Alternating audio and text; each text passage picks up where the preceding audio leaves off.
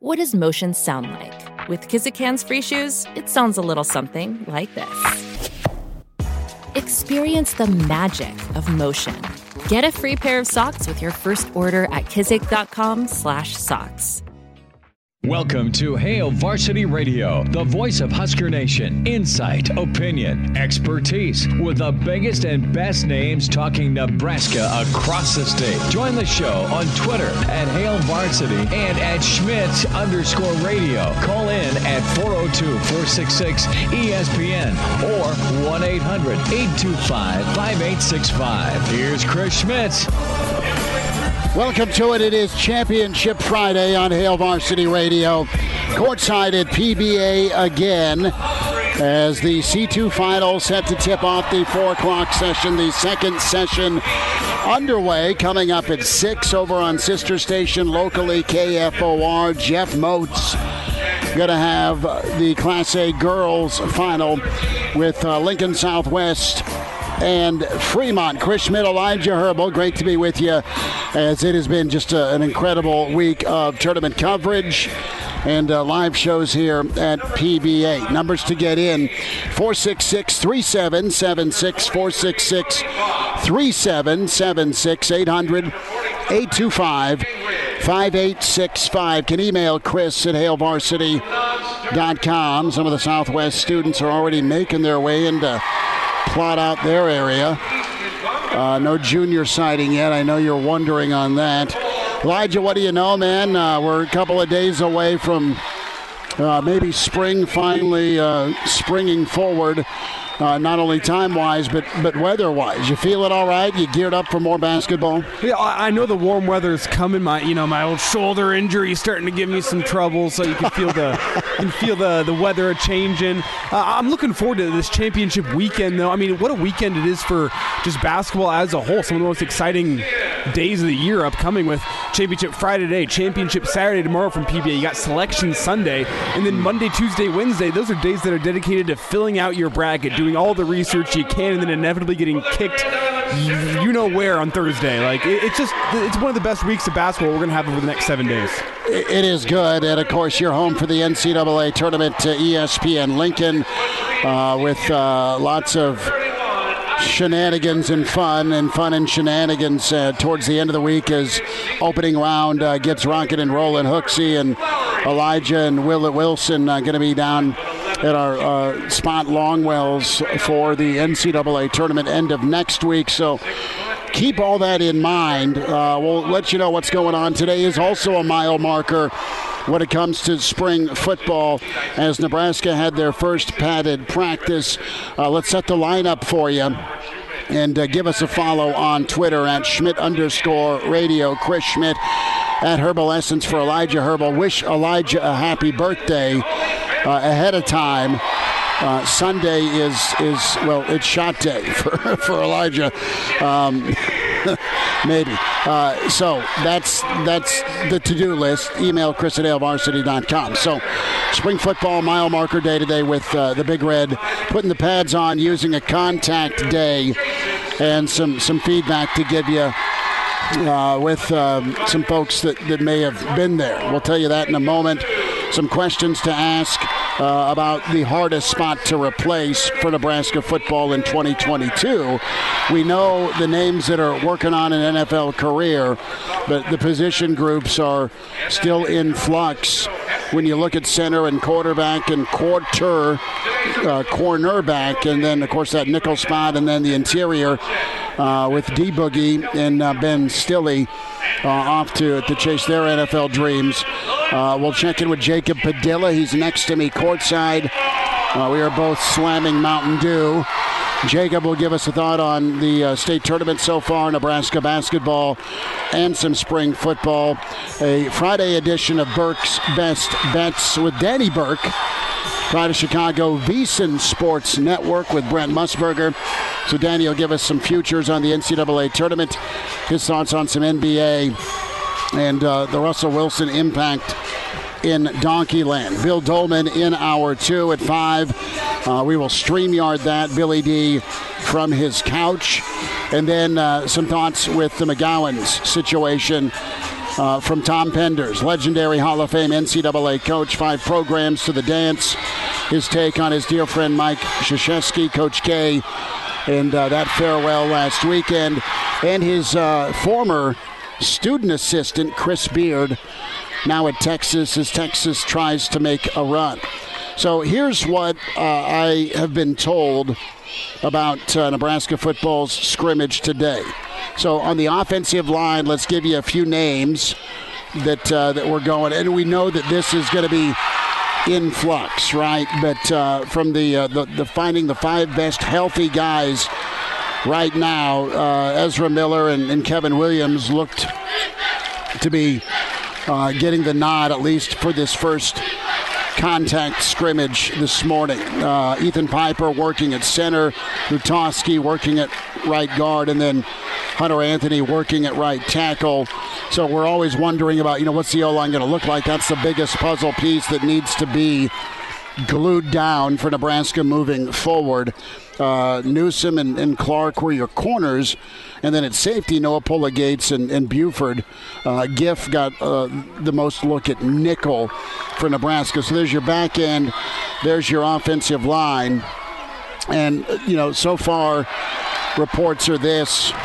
Um, you have uh, Anthony Grant that, that has flashed, and really the, the job is to find that three back rotation.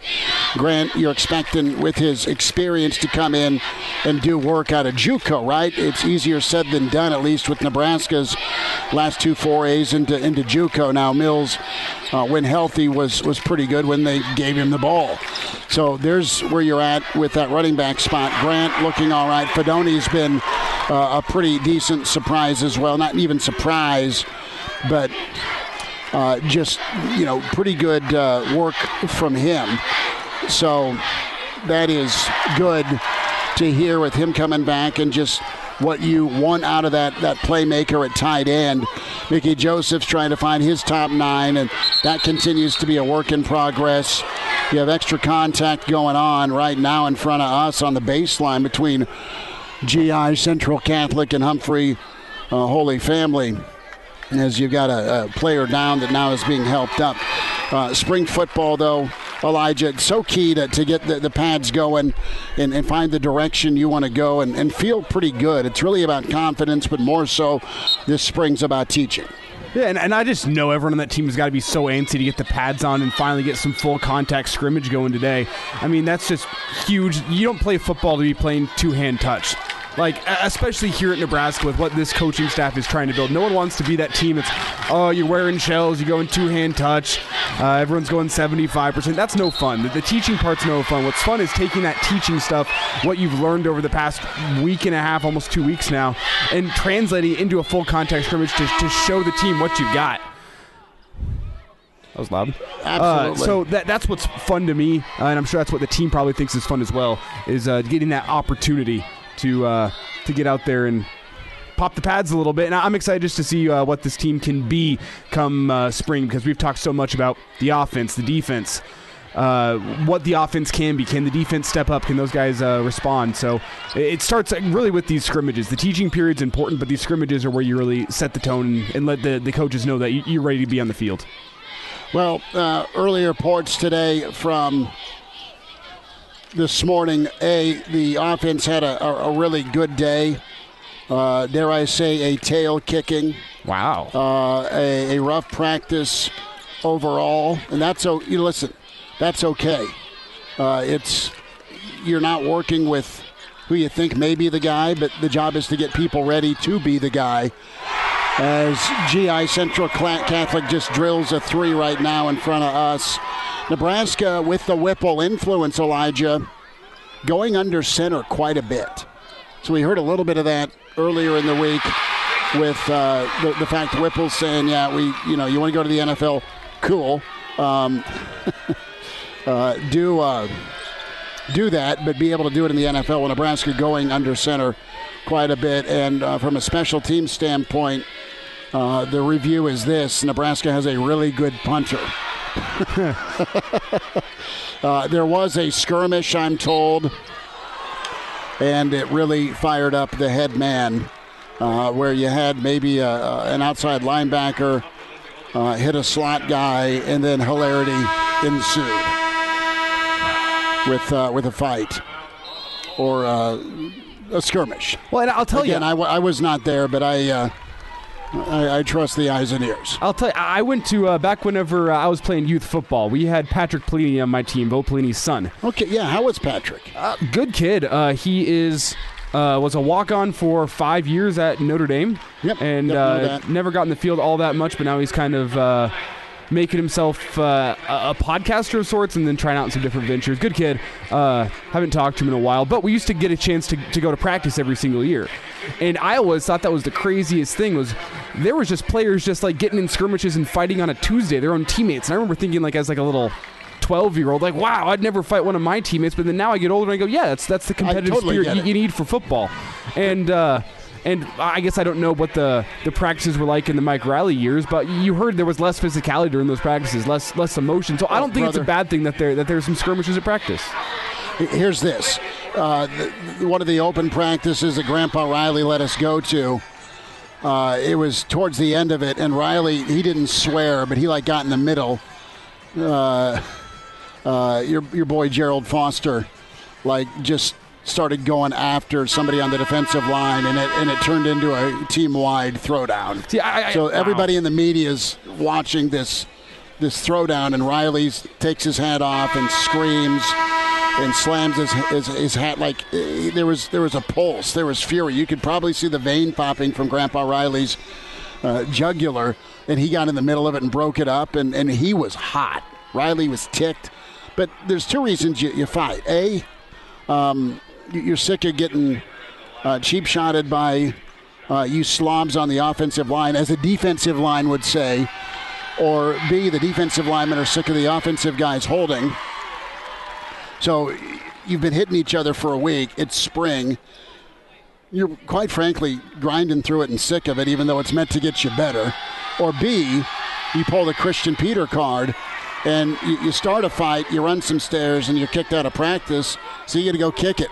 The, the second half of practice, you have a method to your madness where you just go, eh, I'm good.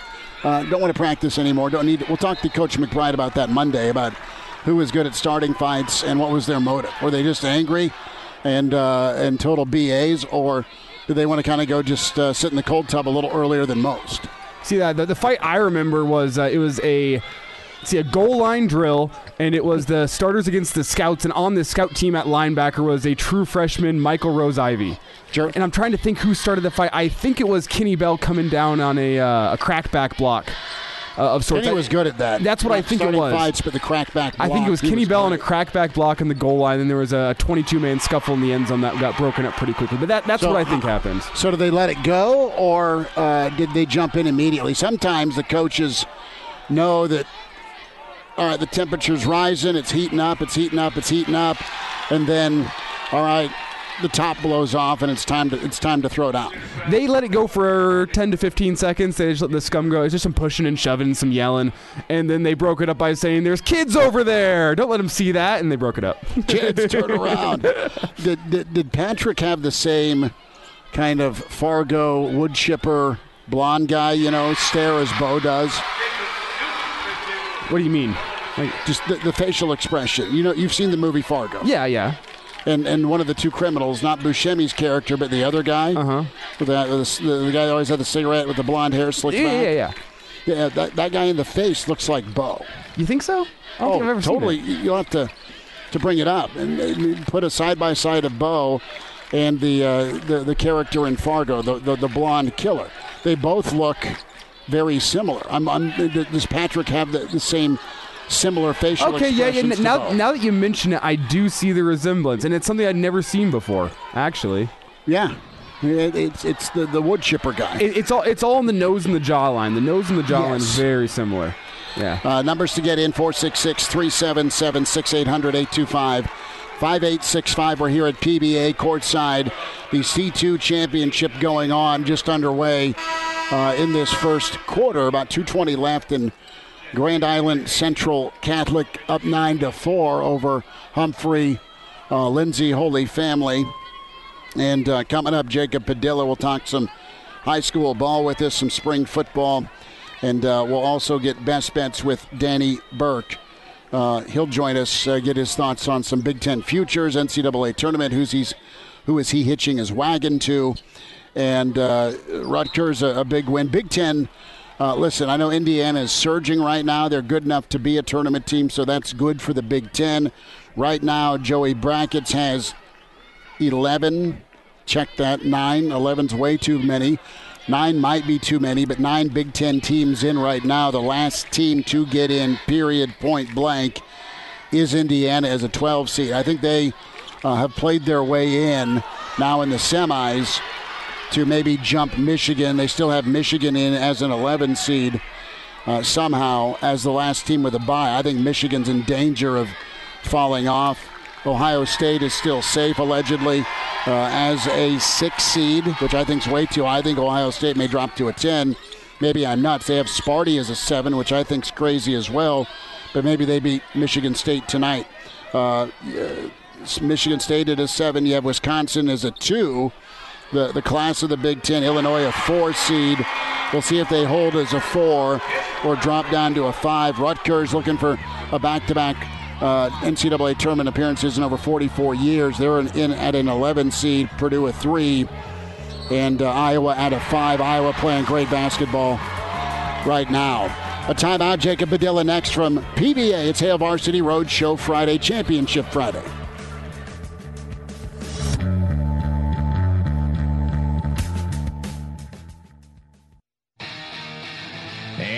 Back. Fellas, think we could listen to the radio listen? On Hail Varsity Radio, presented by the Nebraska Lottery. Yes! That's awesome! Back here, Hail Varsity Roadshow, courtside PBA Championship Friday. Uh, and Jacob Padilla with us from HailVarsity.com and magazine. All things uh, college basketball, all things high school basketball. Jacob, every time I see you, buddy, you're uh, you got a grin on your face. You're uh, you're all about high school hoops. How was the first session of Championship Friday treated you? Pretty good. Uh, got that overtime right off the bat here. Uh, got a close game. Got one not so close. So it's uh, we've got it. Uh, we've got pretty much everything already in in the first session, with three more to come. Yep, and uh, we're gearing up here for uh, Humphrey and uh, Grand Island Central Catholic. Ron Colley able to get a little, little revenge against Scott in uh, the earlier contest at two o'clock. Uh, we've got a few friends and uh, some folks we know that are all Lincoln Lutheran, so they're a little little sad. Uh, and then, uh, just from a personal note, we are big uh, Tim Berta fans with Lincoln Southwest. The girls' A game tips off at KFOR tonight at 6. But what, what have been your impressions? We'll hit Husker Hoops, we'll hit a little spring football, but overall, what, what's this 2022 tournament uh, meant to you? It, has been pretty awesome. We've had some really great storylines. We've had the favorites holding serve in some of them, and in others, we had some upsets right off the bat. I mean, there were two, three, uh, eight over one upsets. Already, I was there for the Fort Calhoun win, first time at state uh, in 99 years, and they go and yeah. knock off the number one seed. Uh, that, that and then they almost did it again in the in the semis. That one went down to the wire and lost that one in overtime. So um, I, I, think this tournament's been been pretty awesome here. I've been able to bounce around between PBA and, and Devaney Center, kind of catching it, uh, trying to see as many different teams and uh, as I could. And uh, it's been a great week so far, culminating here with uh, the first first session of uh, championships in the book.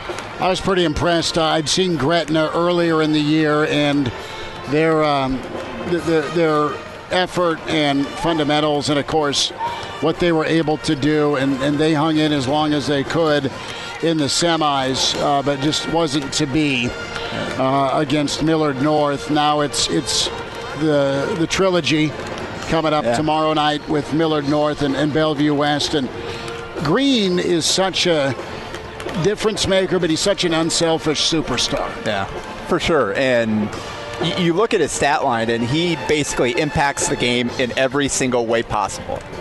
Double double guy, leading the state in blocks, couple of steals a game shooting well from three, obviously scoring at a high rate inside the arc. Um, so he just basically does everything you want to ask him to do. Um, shares the ball with his teammates as well. He's got some guys that are capable of scoring when he, uh, but when you need him step up, he'll go and do that as well. So uh, he's he's been so much fun to watch this season, even in their losses he almost single-handedly dragged them back into a couple of those games this year uh, against Bellevue West uh, in, the Metro tournament, where uh, against Westside, where it looked like they were dead, and he would not let them lose easily. So. Um, he, he's had a phenomenal season, and I'm glad he's getting a chance here to now at this stage, as the lead guy, get a chance to go go out and win a title after kind of standing in the shadows behind the other guys the last couple years. What do you foresee tomorrow night at six here at PBA? What's what are a couple of keys for, for Bell West and, and for Millard North? Yeah, um, should be a great matchup. You, you talk about Jasen Green. Bellevue West, uh, William Kyle III has not missed a shot this state tournament. He's got 28 awesome. points on 14 of 14 shooting.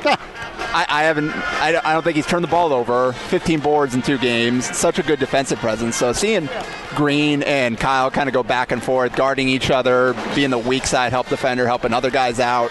Um, that's going to be a fun battle inside. And then the guard matchup as well. David Harmon and Josiah Dotzler, both guys that can take over a game uh, in different ways, uh, but they can both uh, re- really put up 20-30 on you. Uh, really good at getting to the rim. So uh, it might come down to combination of shot selection and guys hitting shots. If they're making good decisions on between the drive and kick versus drive and finish, if they're taking the right threes, whichever side kind of um, plays into that well, um, kind of keeps their composure, I think we'll have a chance to, to, to, win the game. I thought Millard North got a lot of confidence early against Gretna, uh, and they hit some big threes early.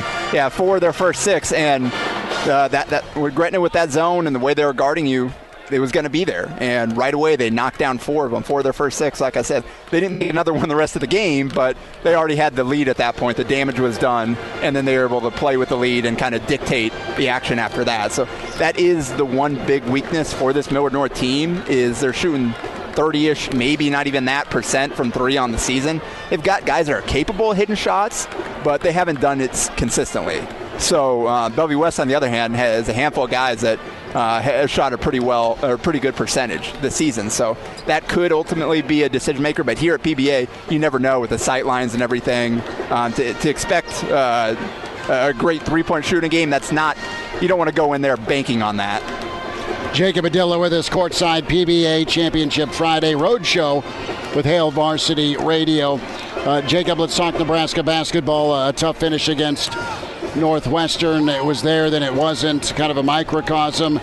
Timeline for you on changes. Does it come after the NCAA tournament?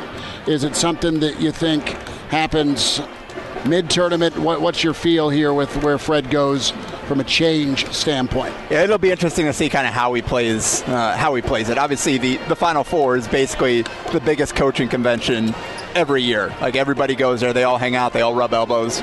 Um, that, that's a huge part of the hiring process every year. Is everybody getting together, uh, talking to different guys, and that. So um, I, I, I pro- we probably before we get to the Final Four hear about uh, any departures from the staff because um, then I think that would play a big part into Fred going out and finding the replacements. Uh, but I mean, season just got over. I think they got to have time to sit down, probably have their exit interviews, kind of look back on what happened this season, and then uh, go forward and make the decisions.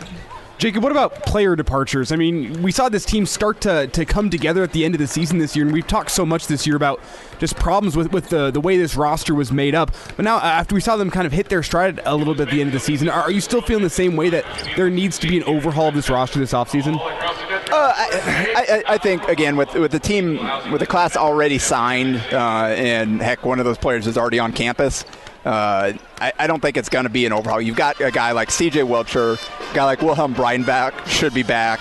Um, so some of these young guys that, that played roles this year um, that you expect to come back. Uh, I think Derek Walker is kind of a big question mark. Like that's the most likely of the guys that can come back. Um, I think to come back. So he's one of those ones where you're going to have to have that conversation and figure out what his plan is, and, and then move forward from there. But with with Bach, with Wilcher, um, you've got a nice little kind of combo there. You've got uh, a guy coming in from JUCO ranks, big guy Blaise Keita, um, to, to kind of give you some more size. Um, so th- that's kind of what you're building around, and then I think more so than an overhaul. Um, I, I, think they're going to have to go out and land uh, a key piece, uh, probably a point guard, uh, a guy that can go out and create offense for you. Because um, I still think a lot of those guys coming back and the guys they're adding are more complementary pieces. Um, you're going to have to replace what you're getting from the good uh, stretches of Alonzo Verge. Mm-hmm. We saw down the stretch how important his play was to this team.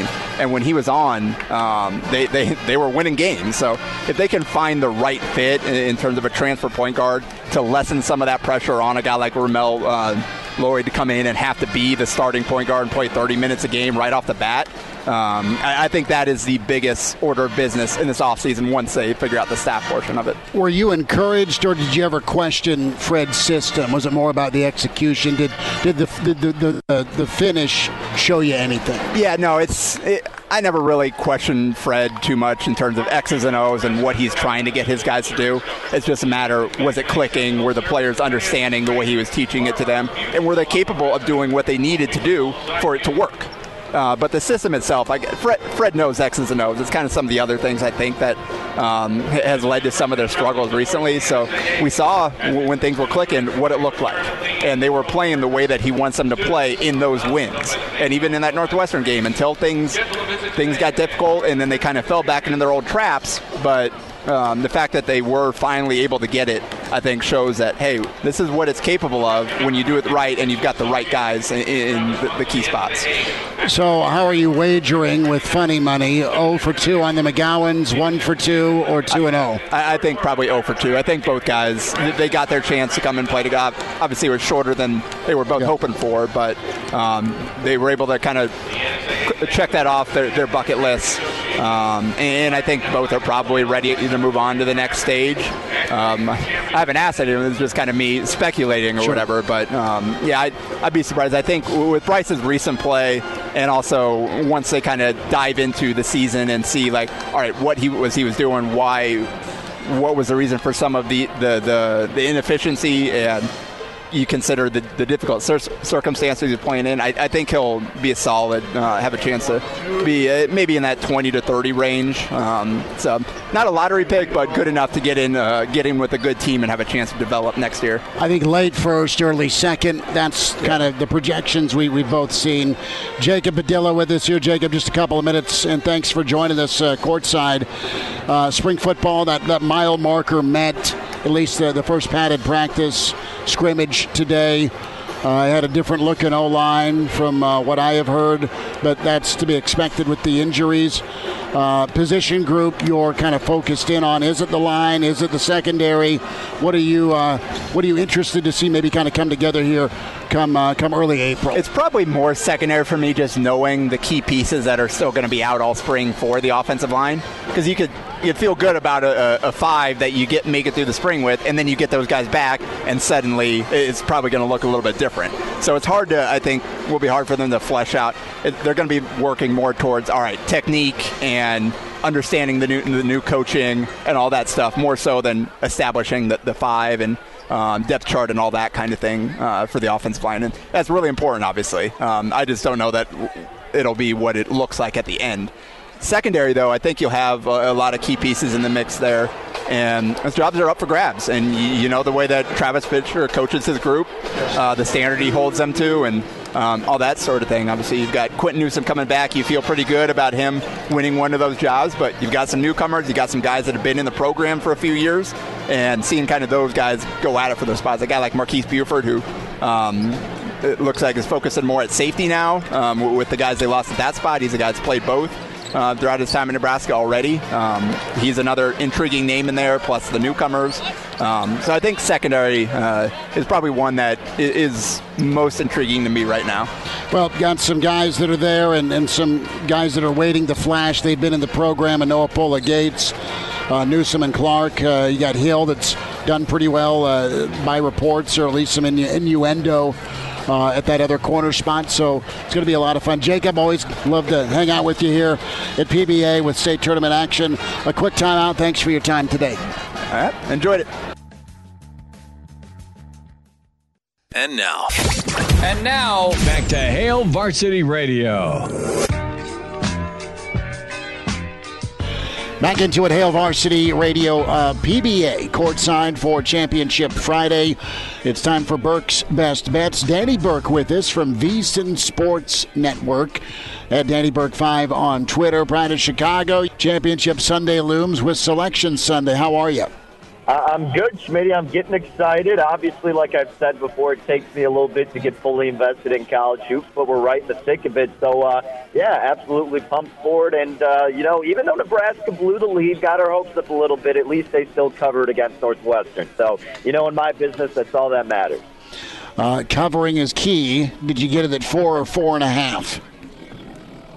Exactly. Yeah, I, I got the four in the hook. So, you know, it came through for us. I was still obviously disappointed they blew it because that's three losses against Northwestern, and uh, people I know that went to the university always like to give me crap. So I need the boys to get one when it comes football season. Well, a couple of ball games tonight. The uh, semis for the Big Ten. We have Michigan State and uh, Wisconsin.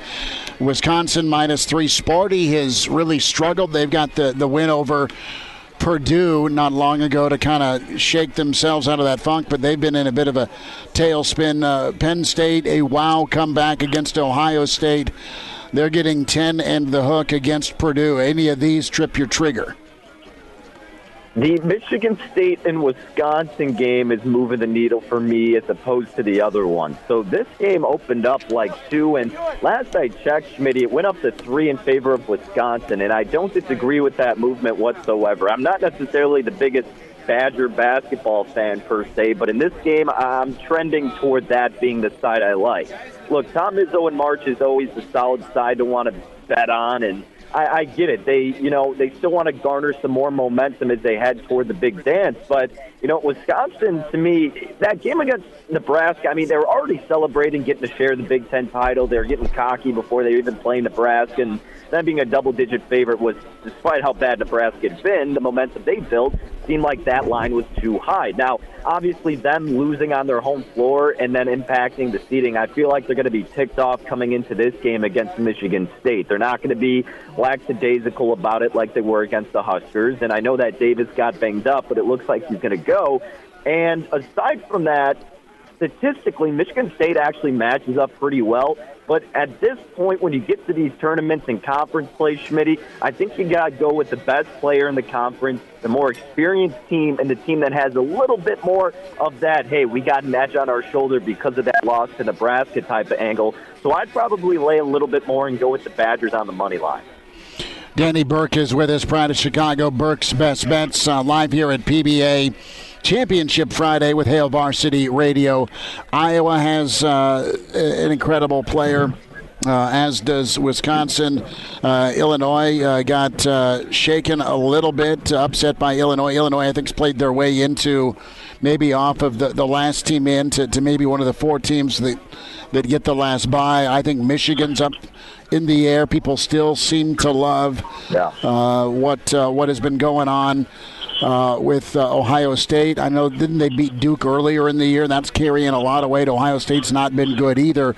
Danny, I know that the Selection Sunday's coming up this weekend. That said, uh, is there uh, a team you feel great about going into even before the the matchups are set? Yeah, Schmidt. I mean, it, it seems like and it seems like this every year, I guess. Maybe not every year, but a majority of the seasons, it's like, oh, it's top heavy. You have confidence in these top five or six teams, right? And Gonzaga obviously is always up there, but I feel like it's just one of those teams I can't trust until it actually comes through to fruition. And I'm kind of with you on the SEC. I'm not too bullish on them, so I'm not really too high in a team coming out of the SEC. Big Ten, I wanted to say Illinois, but based on the performance we saw today, it kind of knocks down some confidence. Again, they had a really rough outing, and they could absolutely put it together during the tournament. I don't know if they have enough to, to have what it takes really to win the whole thing. Final four, sure. Beyond that, I'm not really certain.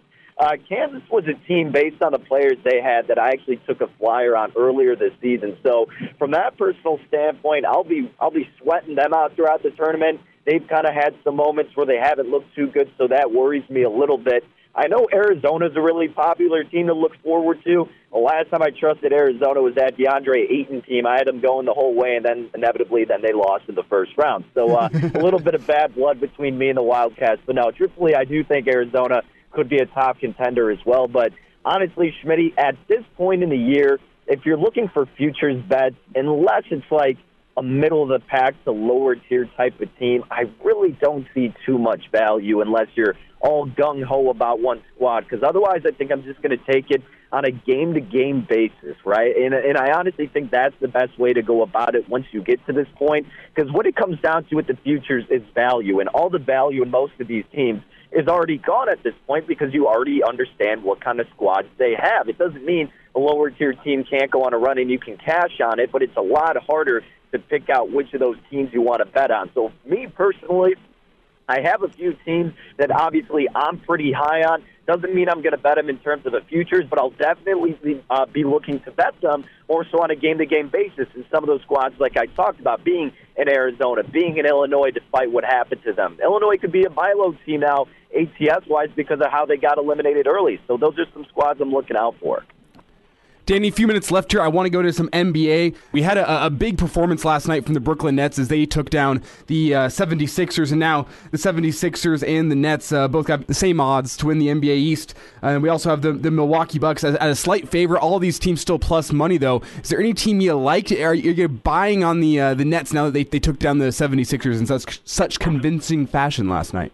Yeah, I don't really want to overreact too much to that win, albeit it was a huge one, and I think that has some ramifications in terms of the MVP award because you can't lose that game with all the narratives at home if you're Joel Embiid.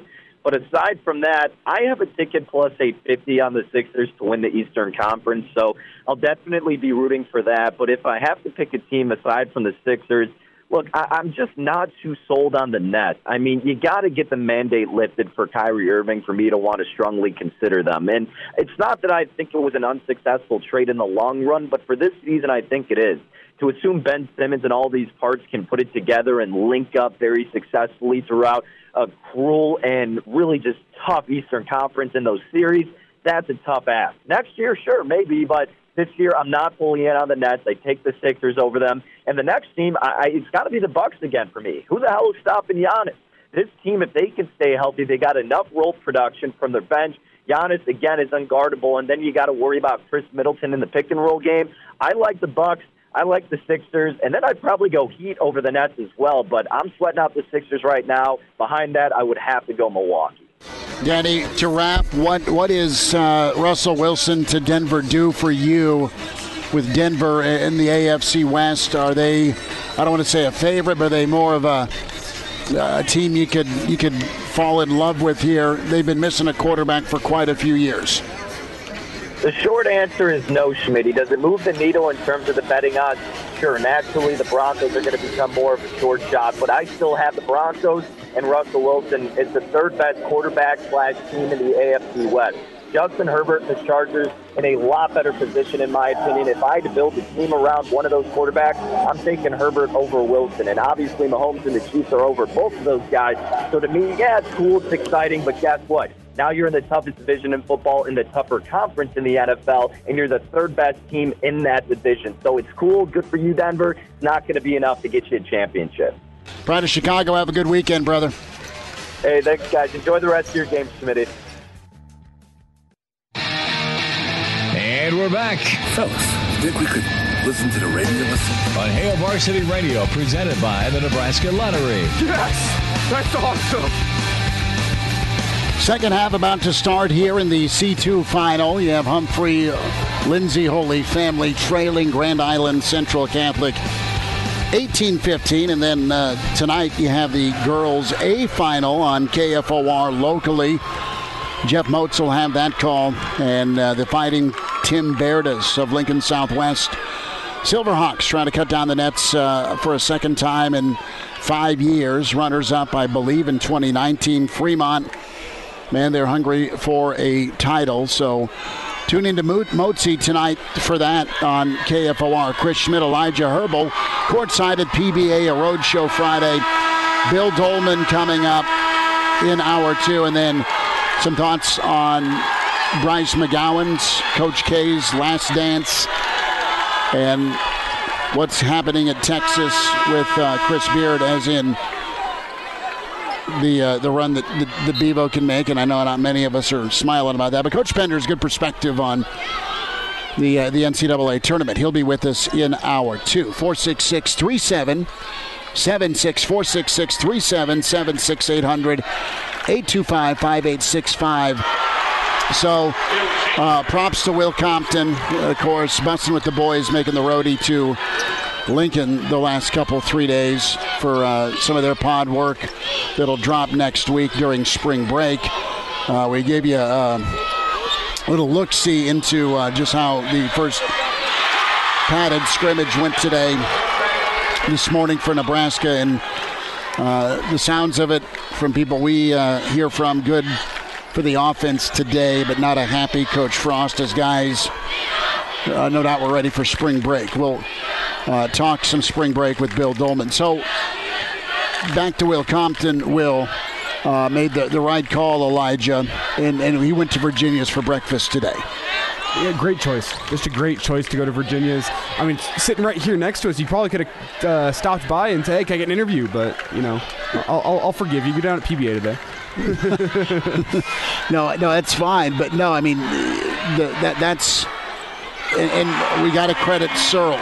We can shout into the microphone till we're blue in the face, but it takes a, a guy like Searles to uh, to say, you know, it's, it's where it's got to go. That's what's got to happen. Uh, listen to to an offensive lineman. Uh, so there we go. Wait, did you see? The, did you see the picture today of them? Uh, Will Compton, Taylor Lewan trying to do the the Hunter Anthony splits down on the field. No, I, I did cause, not. Because they, they made fun of him whenever that picture came I out. know. Doing I, did. I, I did not wander upon that. I do know that they. I think they rocked um, the uh, last night. I think they they locked the old single barrel. So they had a, a, a plate of meat. Motzi is here. He's giving me. He's giving me the eye. Uh, about wanting the equipment. I got an hour left, cowboy, as uh, we're ready to go. So get the podcast figured out. Do so. Give us a review. Good, bad, ugly. We'll take the uh, feedback for sure. Hail Varsity Radio, uh, Spotify, iTunes, and Google Plays, where you can find us. And uh, please do that. Take us with.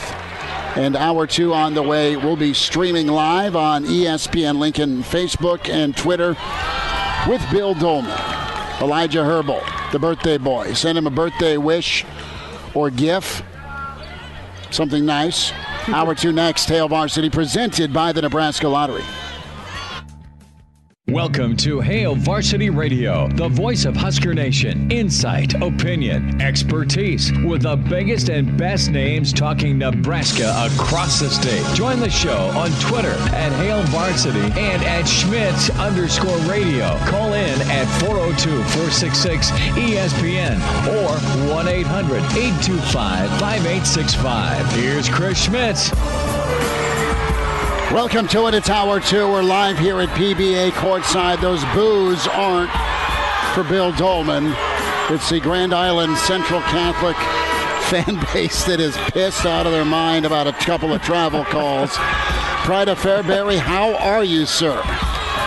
Uh, I miss the state tournament days, man. Uh, so much fun when uh, all the one ways become two ways in Lincoln, and people get uh, all provincial about their uh, their small town teams, and think it's a big deal to come to Lincoln. Uh, that's a fun time of year to be there. It is outstanding. Championship Friday. Boys and girls tournaments combined because of Big Ten wrestling last weekend. So 96 game, uh, teams. Hold on a minute. 96 games, 48 teams. You know, my math major was anything but. And uh, no games for me tonight. Jeff Motz's going to have the girls' championship game tonight over on KFOR. And uh, I'll have the boys' game over on KFOR tomorrow night. But uh, a lot of coverage on ESPN Lincoln and KFOR. And we've loved covering the, the area teams and some of the Metro teams. So it is an incredible time in the lower bowl has been uh, just jam packed, kind of the midsection suite area, getting some usage as well. And spring break is, is also knocking on the door. How's your week been? Uh, have folks sworn off weed to be able to afford gas in Denver? well, when they're on weed, they don't go anywhere, or at least they're not supposed to anyway. So uh, right. uh, I guess Forgive people me. are saving money that way, just going and you know staying at home eating Cheetos and getting high.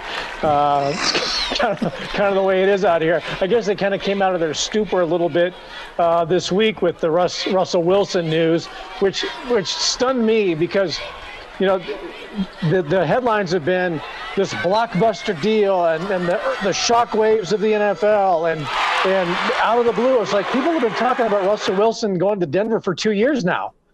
Remember, like two years ago, it was Russell Wilson, uh, Deshaun Watson, Zach Prescott, if he was going to get released by Dallas, and Aaron Rodgers. And, and so, like, Russell Wilson has been on people's lips for two years in addition to the smoke pipe. But uh, this isn't like Peyton Manning, but people are making it out to be like, oh my God, Peyton Manning out of the blue. It's like, you've been talking about it for two years that you're going to go get Russell Wilson if you can't get Aaron Rodgers. So apparently he's coming, and they got rid of Drew Lock and his hip hop and all the other cool things that Drew Lock did, except play quarterback well. But uh, so, yeah, a, that's probably the only thing that's gotten people uh, out of the purple haze is the orange and blue uh, Elijah's been rejoicing since this went down. Tuesday was supposed to be Aaron Rodgers' day. It turned into Russell Wilson day. Deshaun Watson, according to TMZ, got some great news today. No criminal charges going to be filed on him. Uh, and yep, there was, and he went and relaxed with a nice massage to get to get a break. Let's pray now. You're gonna have to switch to male masseuses, I think. Um, so let's uh, dive into Nebraska football. A turnover now and driving to the rim and an and one for Lindsay Holy family. Humphrey Lindsay Holy family, and the place has erupted as they have tied things up with a chance to take the lead. So, spring football, the first contact practice today. I mean, it was a scrimmage. Mile marker one is what we're calling it. And per some uh, little birdies, uh, the offense had their way against the defense today.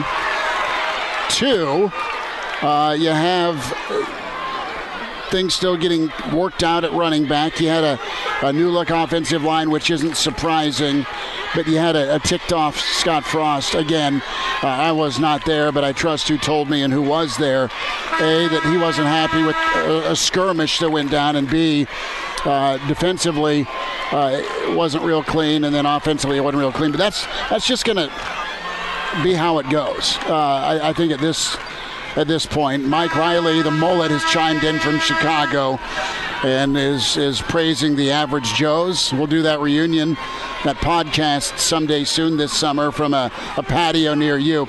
But Bill, overall, what what do you want to get out of uh, a first week? in Lincoln if, if you're Scott Frost? Feistiness. If they're uh, getting at it a little bit, I, I, don't have a problem with it. And I'm sure, you know, Scott may have on the uh, outside. And maybe when they got back to the coach's office, they were like, man, they got after pretty good out there, didn't they? You know, um, you want guys to be a little feisty and care and get after each other. And I'm sure that they were slow walking the break to break it all up. You know, you just, you just never know unless it got out of hand. But I don't ever think that that's necessarily a bad thing, and it, it kind of galvanizes uh, your entire group on the defense and your group on the offense, and pretty good chance it was you know guys along the offensive and defensive lines that were mixing it up just a little bit. Um, boys are going to be boys, I guess, and and if they care that much about their their jobs and what they're trying to do, then those things are going to happen. Bill Dolman's with us, Hail Varsity Radio, live at PBA courtside as Championship Friday uh, ongoing here, winding down third quarter. Bill, uh, a take on, on who is king at, at starting or finishing fights during your time with the Tom Osborne Show? You know, I, I don't remember ever getting a chance to see any of those things, but you would hear the, you would hear about them, you know, as the day went on. Uh, I, am sure that um, you know, the, the, the Peter brothers probably brought, brought a lot of New Jersey with them to Lincoln.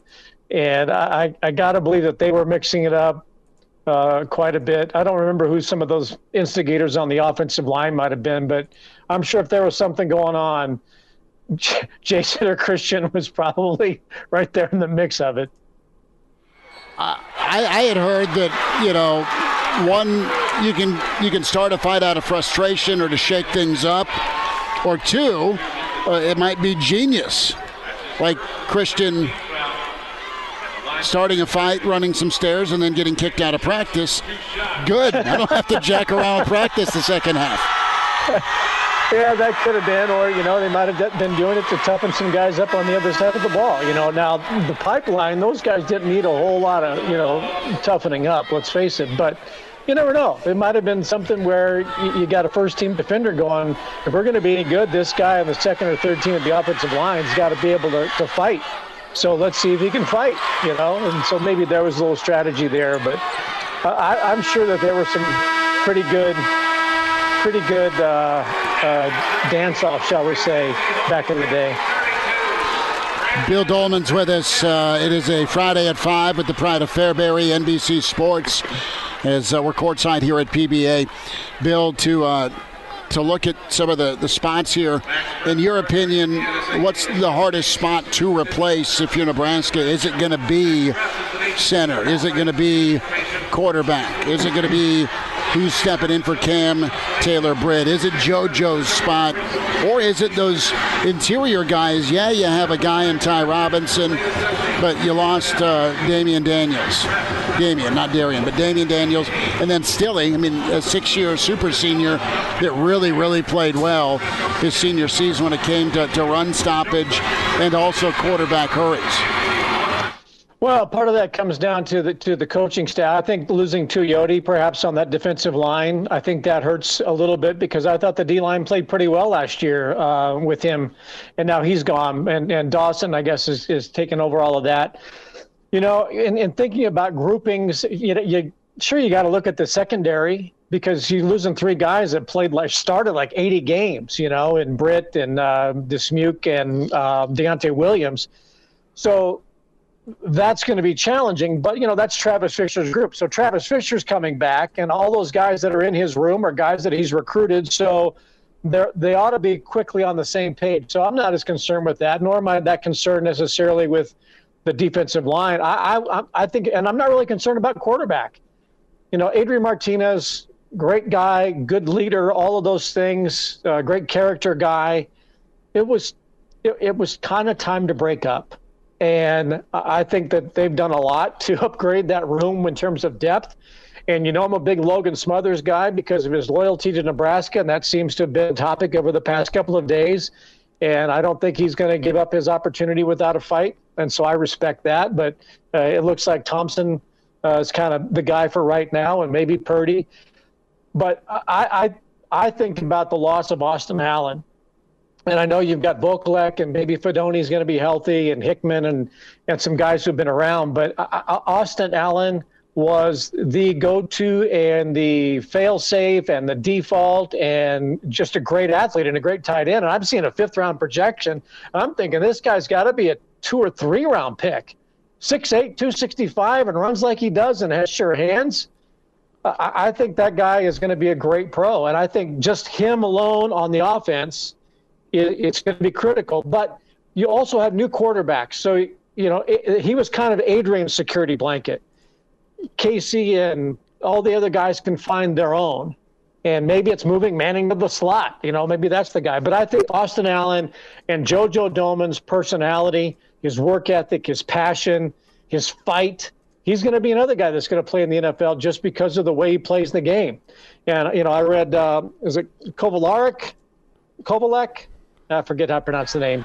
But, you know, he said, I want to be like a JoJo Domann. And so he, uh, he, wants to be like a JoJo Domann. Well, that, that, that, that means JoJo Domann's impact on defense, even though it was a different position, inside linebacker and nickel, his, the way he played the game had an impact in addition to what he did on the field.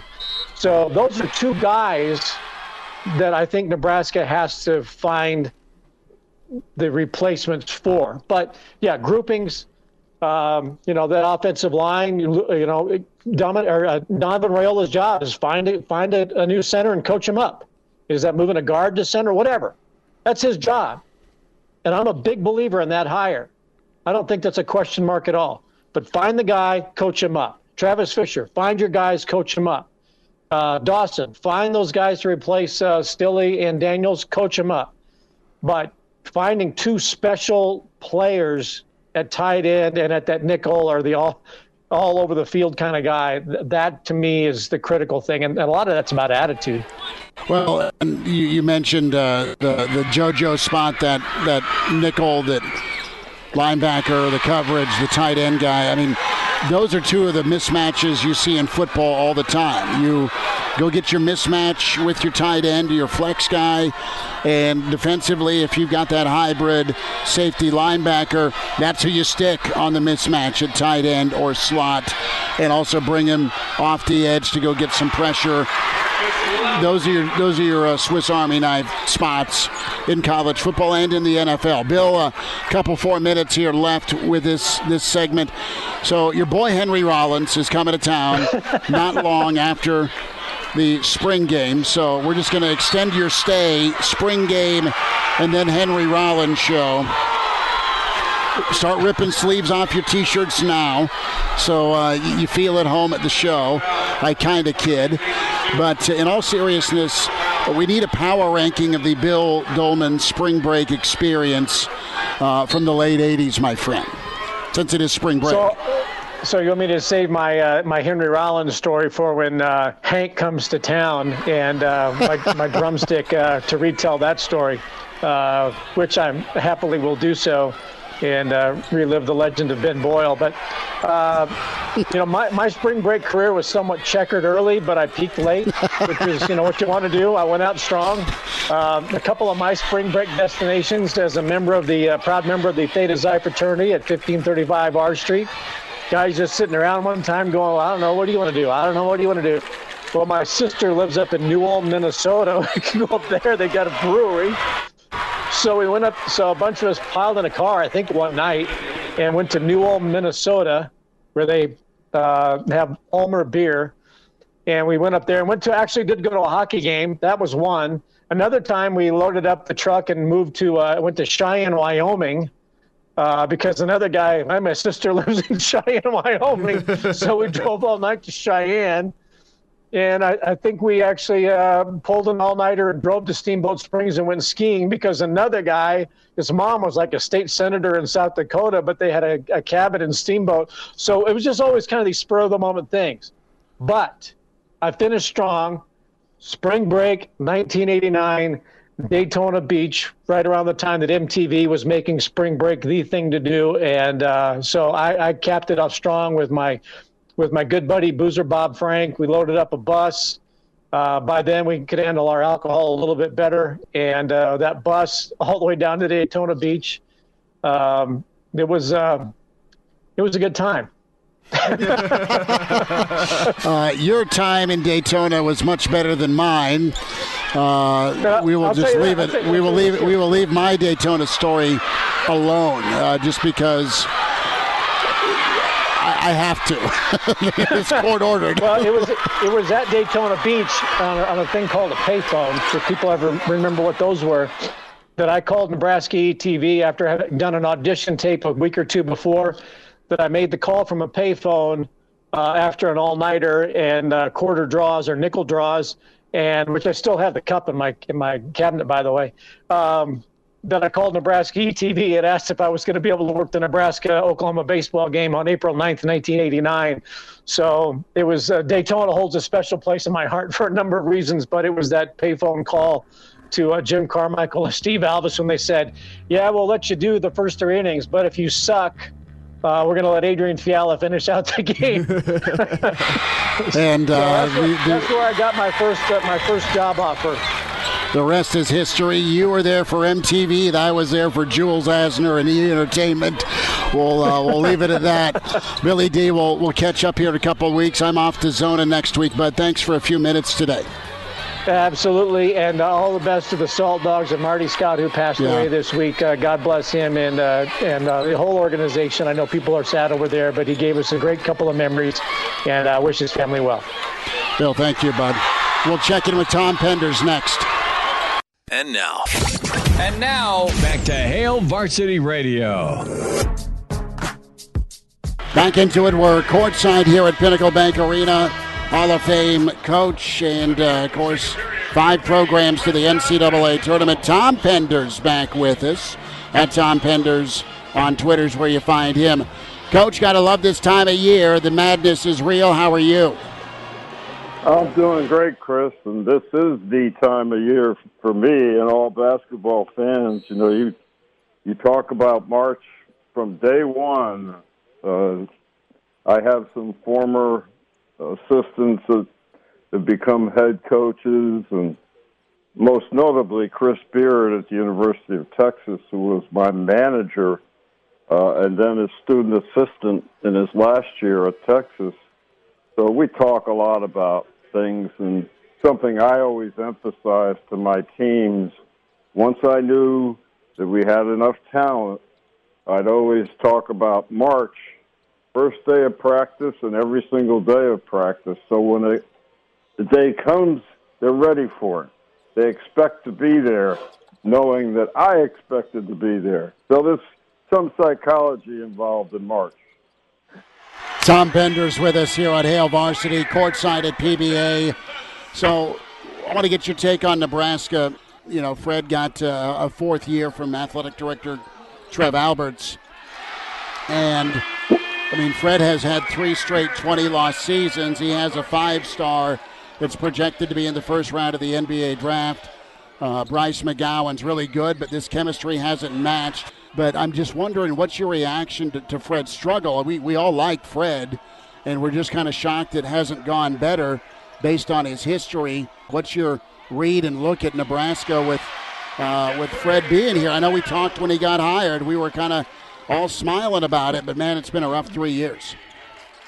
Yeah, well, I hope the athletic director considered this. Uh, you know, in some cases, just look at Mike Krzyzewski's first three years at Duke. Uh, you know, how he got his fourth year, he would never get it today uh, because his record was like 20 games under 500 at Duke, where they never experienced that since the 1940s when Mike first went there. He was a young guy. I was coaching at Fordham when he took the job down there, and I said, How in the world is he going to be ready for this job? And I think with Fred Hoiberg, you know, he look, the guy can coach. It's all about getting the right players. And certainly, you know, he hit a home run with the McGowens brothers. Uh, you know, Bryce is a heck of a prospect. He reminds me a lot of a kid I had at Texas who who should have been uh, it, except there was a, a great divide when the Big 12 first started in 1996 97. Reggie Freeman was the best player. In other words, without Reggie Freeman, we don't even make the CBI tournament. Uh, he took us to a Sweet 16 in his senior year, averaged 23 uh, points per game. And we won the Big 12 South. If you remember going back when it first began in the Big 12, we had a Northern Division, which was practically the old Big Eight, and we had the Southern Division, where we had all the Texas schools plus Oklahoma and Oklahoma State. You had Eddie Sutton, Kelvin Sampson at those two schools. You had Baylor, which was on the uptick already. Uh, they had a kid named Dana Skinner uh, at, at center, uh, put you know NBA player. Uh, I think he led the country in sh- block shots, and he was about six ten, a great athlete. Baylor was really good, and Texas A&M was on the uptick at that time. Uh, although you know they weren't in the league for very long, as you know, the league was divided, stayed divided. Uh, the old Big Eight guard didn't think the Southwest Conference schools could compete with them, and they were very open about it. You know, Norm Stewart and Eddie Sutton in particular. But Kelvin Sampson didn't say a word because we played Oklahoma every year, and and he and I we we became very close friends, and he knew what we were fighting. Uh, you know, being from the old Southwest Conference going into this Big Eight there was a lot of arrogance on the on the uh, northern side of the league. Like you're not going to be able to compete with us. Well, you know, we had established ourselves as a regular, you know, top 25 team that when we got a chance to play in the tournament, we didn't lose uh, in the opening round very often in my career. We usually got by the first round at least. And, you know, we, we established ourselves. We knew how good we were. We played one of the toughest schedules in the country back then. We didn't have any bye games back in 1998. None. Uh, now Texas has about nine of them. And every school in the Big 12 and the Big 10, they fatten their record up, or they try to. And all I would say with Fred Hoiberg is he should have bought himself a few more wins in November when the when the season basically began for everybody. Uh, you know, he didn't schedule smart enough. And then you, the Big Ten is a great league. They, you know, they didn't have the they didn't have the ESPN games every night like the Big 12 has and the SEC has on their own network. The Big Ten, if you don't have the Big Ten network, you don't see a lot of Big Ten games. So that has a lot to do with national respect. You know, the Big Ten still is looked at as a football conference and it's it's not true. The basketball is great, but they got to get on television more. You know, Nebraska didn't have any real national games outside the BTN, and that's what it takes. You need to get on the network games. You need to get on CBS. Uh, unfortunately, in today's world with COVID and the transfer portal, it's a lot tougher to go from where Nebraska is now you know, up to that 20 win uh, level. Uh, but it looks like they know how to recruit when you get a kid like Bryce McGowens as a freshman. Uh, and again, he's special. But if he goes to the NBA, unless he's a lottery pick, he'd be a heck of a lot better off coming back to Nebraska, playing for a guy who was an NBA player and coach. He knows how to get people to the league. But you know, Bryce is pretty skinny, and I don't know where he's going to play right away in the NBA. I guess he'd be a guard and probably a point guard, but he's not really a point guard yet. You know, he's a very skilled kid. Uh, he's got a nice all-around game. He can improve his three-point shooting. Uh, he's a, he's a great free throw shooter for a freshman, and I say that because when you're shooting under pressure in a league like the Big Ten, right away, there's a lot of pressure. And, and he's done very well at the foul line, which leads me to believe he could become a great three point shooter. But you don't want to have to learn a, a skill like that and try to make an NBA rotation, you know, to be a top eight or nine player on a team, unless it's the worst team in the NBA, and then you get beat up and you're you're going to be injured, or you're going to fight the injury bug uh, until he gets stronger.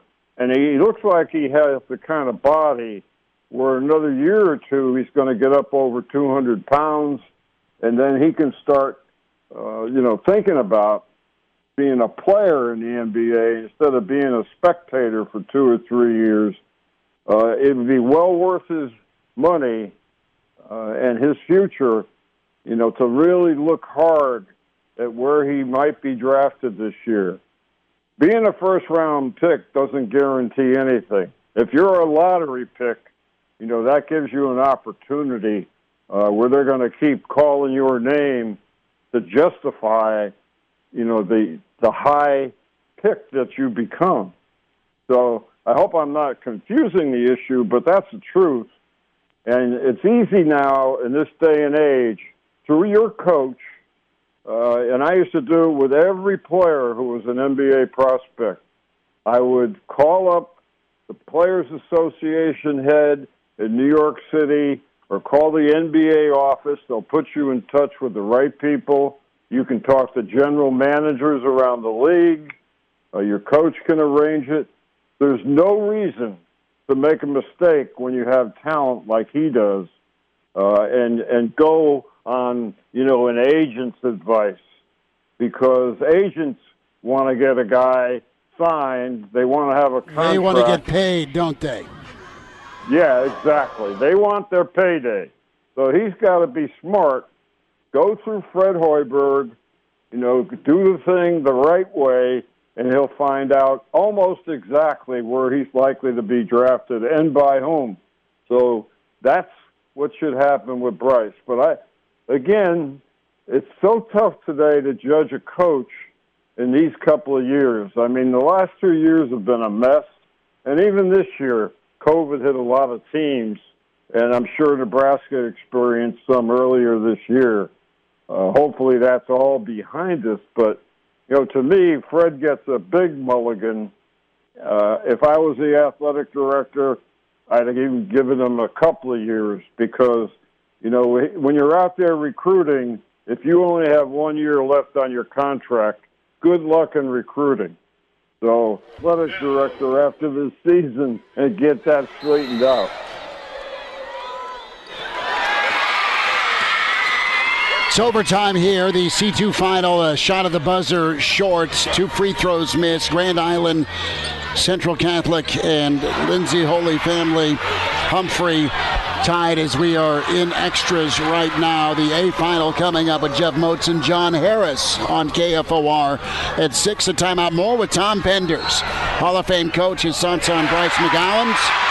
And uh, what's uh, Tulum here in the NCAA Tournament Hail Varsity courtside at PBA presented by the Nebraska Lottery. He's in his 30s, but sounds like he was born with a stogie in one hand and a brew in the other. Now, say my name. It's Schmitty on Hail Varsity Radio. I got the body of a taut, preteen Swedish boy. Tom Penders back with us. Coach, that's awesome with your, your assistant and student manager, Coach Beard, uh, with you at Texas. What did you see in him? And did you uh, anticipate this success? Not only what he did with Tech, but what he's done with, with uh, Texas. I mean, I know you're smiling that he's the head man down there. Well, yeah, I had a little bit to do with him being there, uh, in that he was with me for, you know, four, actually five years. He uh, he was a red shirt manager. we gave him a red shirt year because he was so great in the film room. He's somebody that you know I recommend it to all these young coaches and w- coaching wannabes if they want to be a head coach someday as an assistant. The most important thing for a young guy coming up is to learn how to break down film learn how to scout off a videotape, uh, and don't waste the head coach's time with too much tape, but be able to get, uh, you know, a 25 to 30 minute tape for your next opponent, and you learn how to do those things, and it's a lot shorter trip from an assistant to becoming a head coach. Too many assistants think it's all about recruiting. Well, recruiting is about your personality and and being able to, you know, uh, open up a recruit and get them to talk and to anticipate meeting the head coach and coming to campus, those kind of things. And if you don't have the personality to do that as an assistant, you'll never make it as a head coach because, you know, we start the year every year, Chris, and we probably have 120 kids that we're looking at, and maybe we only have three or four scholarships. And it's important to have a guy in the film room who can, you know, uh, look at recruits, look at the videotapes, particularly these last couple of years with COVID. If you don't know how to evaluate kids on tape, and you can't go out and see them in person, I don't know how in the world you're ever going to get through 120 prospects and decide who's right for you unless you have an assistant that's on the ball, uh, that has a personality, and that's something that Chris Beard had. He had it as an 18 year old freshman, uh, and I saw that in him, uh, but I see that in a lot of young guys. And, you know, I have every coach has a tree uh, when it's all said and done, and out at the uh, Collegiate Hall of Fame in Kansas City, you press my button under the letter P, and my face will come up, and then you press another button within that, and you see my coaching tree. And Chris Beard is part of my coaching tree. If somebody played for you, went into coaching, or was on your staff, whether it be as a student or as a graduate assistant, and you look at the benches today, there are more assistant coaches than players on most teams. I never had more than three assistants, I believe, and that my last year was 2010. Uh, some coaches have as many as 13, 14 assistants today. So I don't know how in the world you keep the names straight uh, for the head coaches. You probably need an assistant coach to keep the names straight. Coach, going to wrap up, and we'll get you back on for the NCAA tournament. Uh, just a, a, thought from you on Coach K's final game. I know it didn't go uh, the way Duke fans wanted, losing to Carolina at home. But what did you think of um, the tributes that poured in for Coach K, your dear friend, last weekend uh, down in Durham? Yeah, you know, going back, but not too much. Mike and I played against each other when he was at West Point and I was at UConn. He was the point guard for West Point. I was the point guard and captain at UConn. Uh, and you know, we we know each other going back then. We guarded each other so closely that he told me that he knew what kind of gum I was chewing by the end of the ball game. but I really, Mike and I have, have maintained a friendship since then. Uh, and we even coached in the same conference back when he was at West Point. I was at Columbia and then Fordham. We formed the MAC, the MAAC, uh, when it was a lot tougher conference with some great coaches, including Mike Krzyzewski, Pat Kennedy, who went to Florida State. But I have followed his career. Only had to coach against him once, uh, and that was in the NCAA, where they beat us by a point. And I joke with people now: if you lose by a point to Duke, that means you won by 15 because you're not getting any calls. But Mike would take a bad team. He could take your team and beat you, or he could take his own team and beat you. Great coach, a better person, uh, and a guy that uh, I couldn't be happier for. Uh, and he doesn't need to win it all this year to go out the right way. He's already done it over and over and over. Uh, but his team, in my opinion, should be one of the top five teams when it's when the picks come out next Sunday. They have a very dangerous team, a team that they get hot, they can win it all, and that's what the tournament's going to be about this year. Uh, that you can argue about number one or two or three seeds. You could throw anybody in the one seed. The thing is, you got to win when the games are right in front of you, and it wouldn't surprise me at all if Mike Krzyzewski won it this year.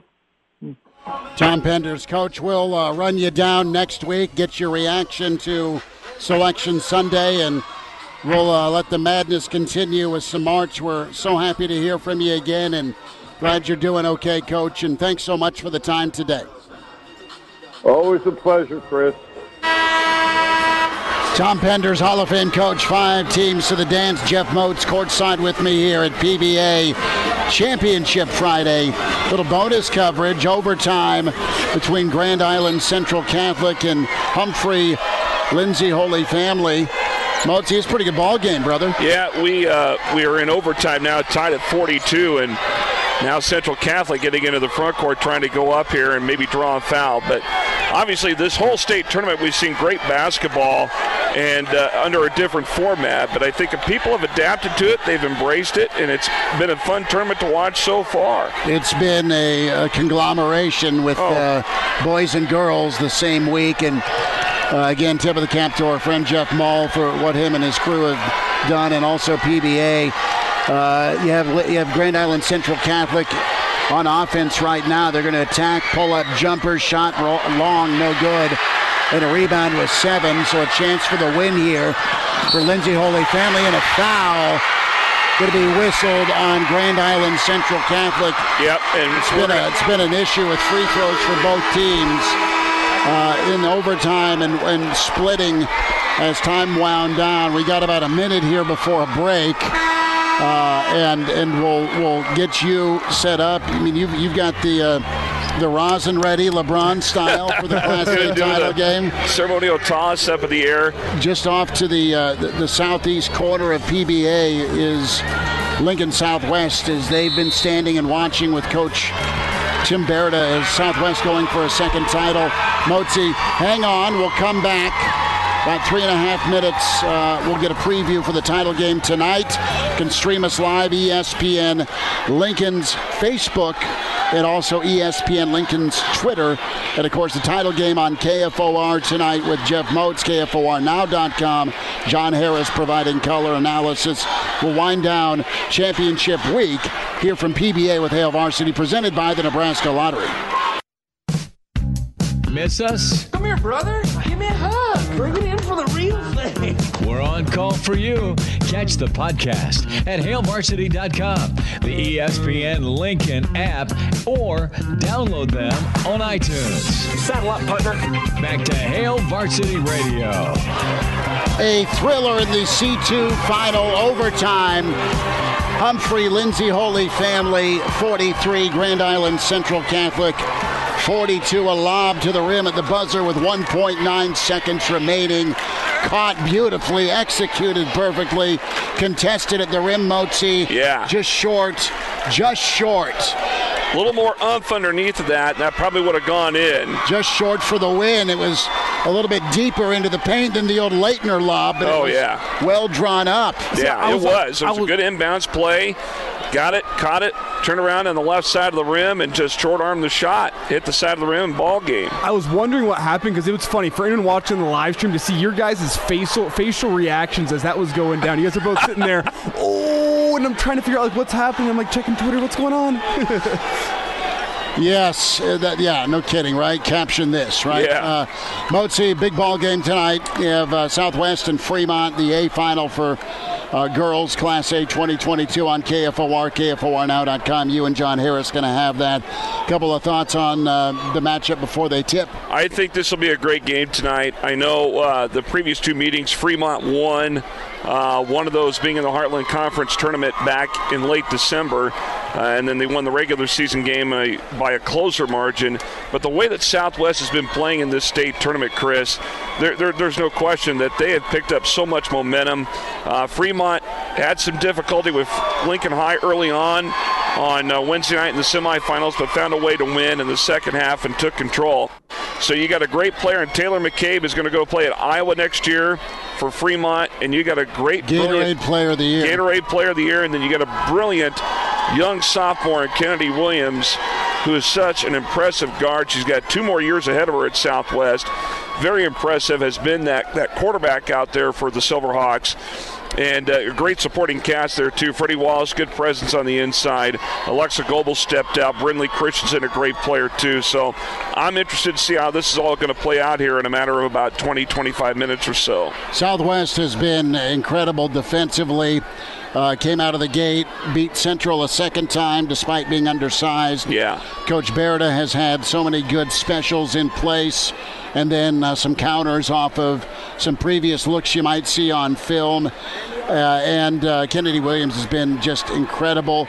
She's been phenomenal. And then for the, for, for Southwest to come out defensively like they did and just kind of stone an incredible Millard South team yeah. is, is super impressive. Fremont is big, they're physical, they're fast, and uh, you know what? Uh, it's hard to beat a team three times, and that is Fremont's task. But if you if you do the same thing to Fremont that you did to Millard South, you got a good chance. They could. Motzi, have a great call. Yeah, thank you. On KFOR, KFORnow.com. Elijah Herbal, we will say hi to you tomorrow morning, good sir. Can't wait. With the uh, edition, go comb the mustache. In the uh, green room, Jeff Motz, John Harris, waiting. Championship Friday on uh, over on sister station KFOR. Thanks for hanging with us all week long at PBA and weekend edition of Hail Varsity tomorrow. More thoughts on the scrimmage, 7 to 9 a.m. Take care.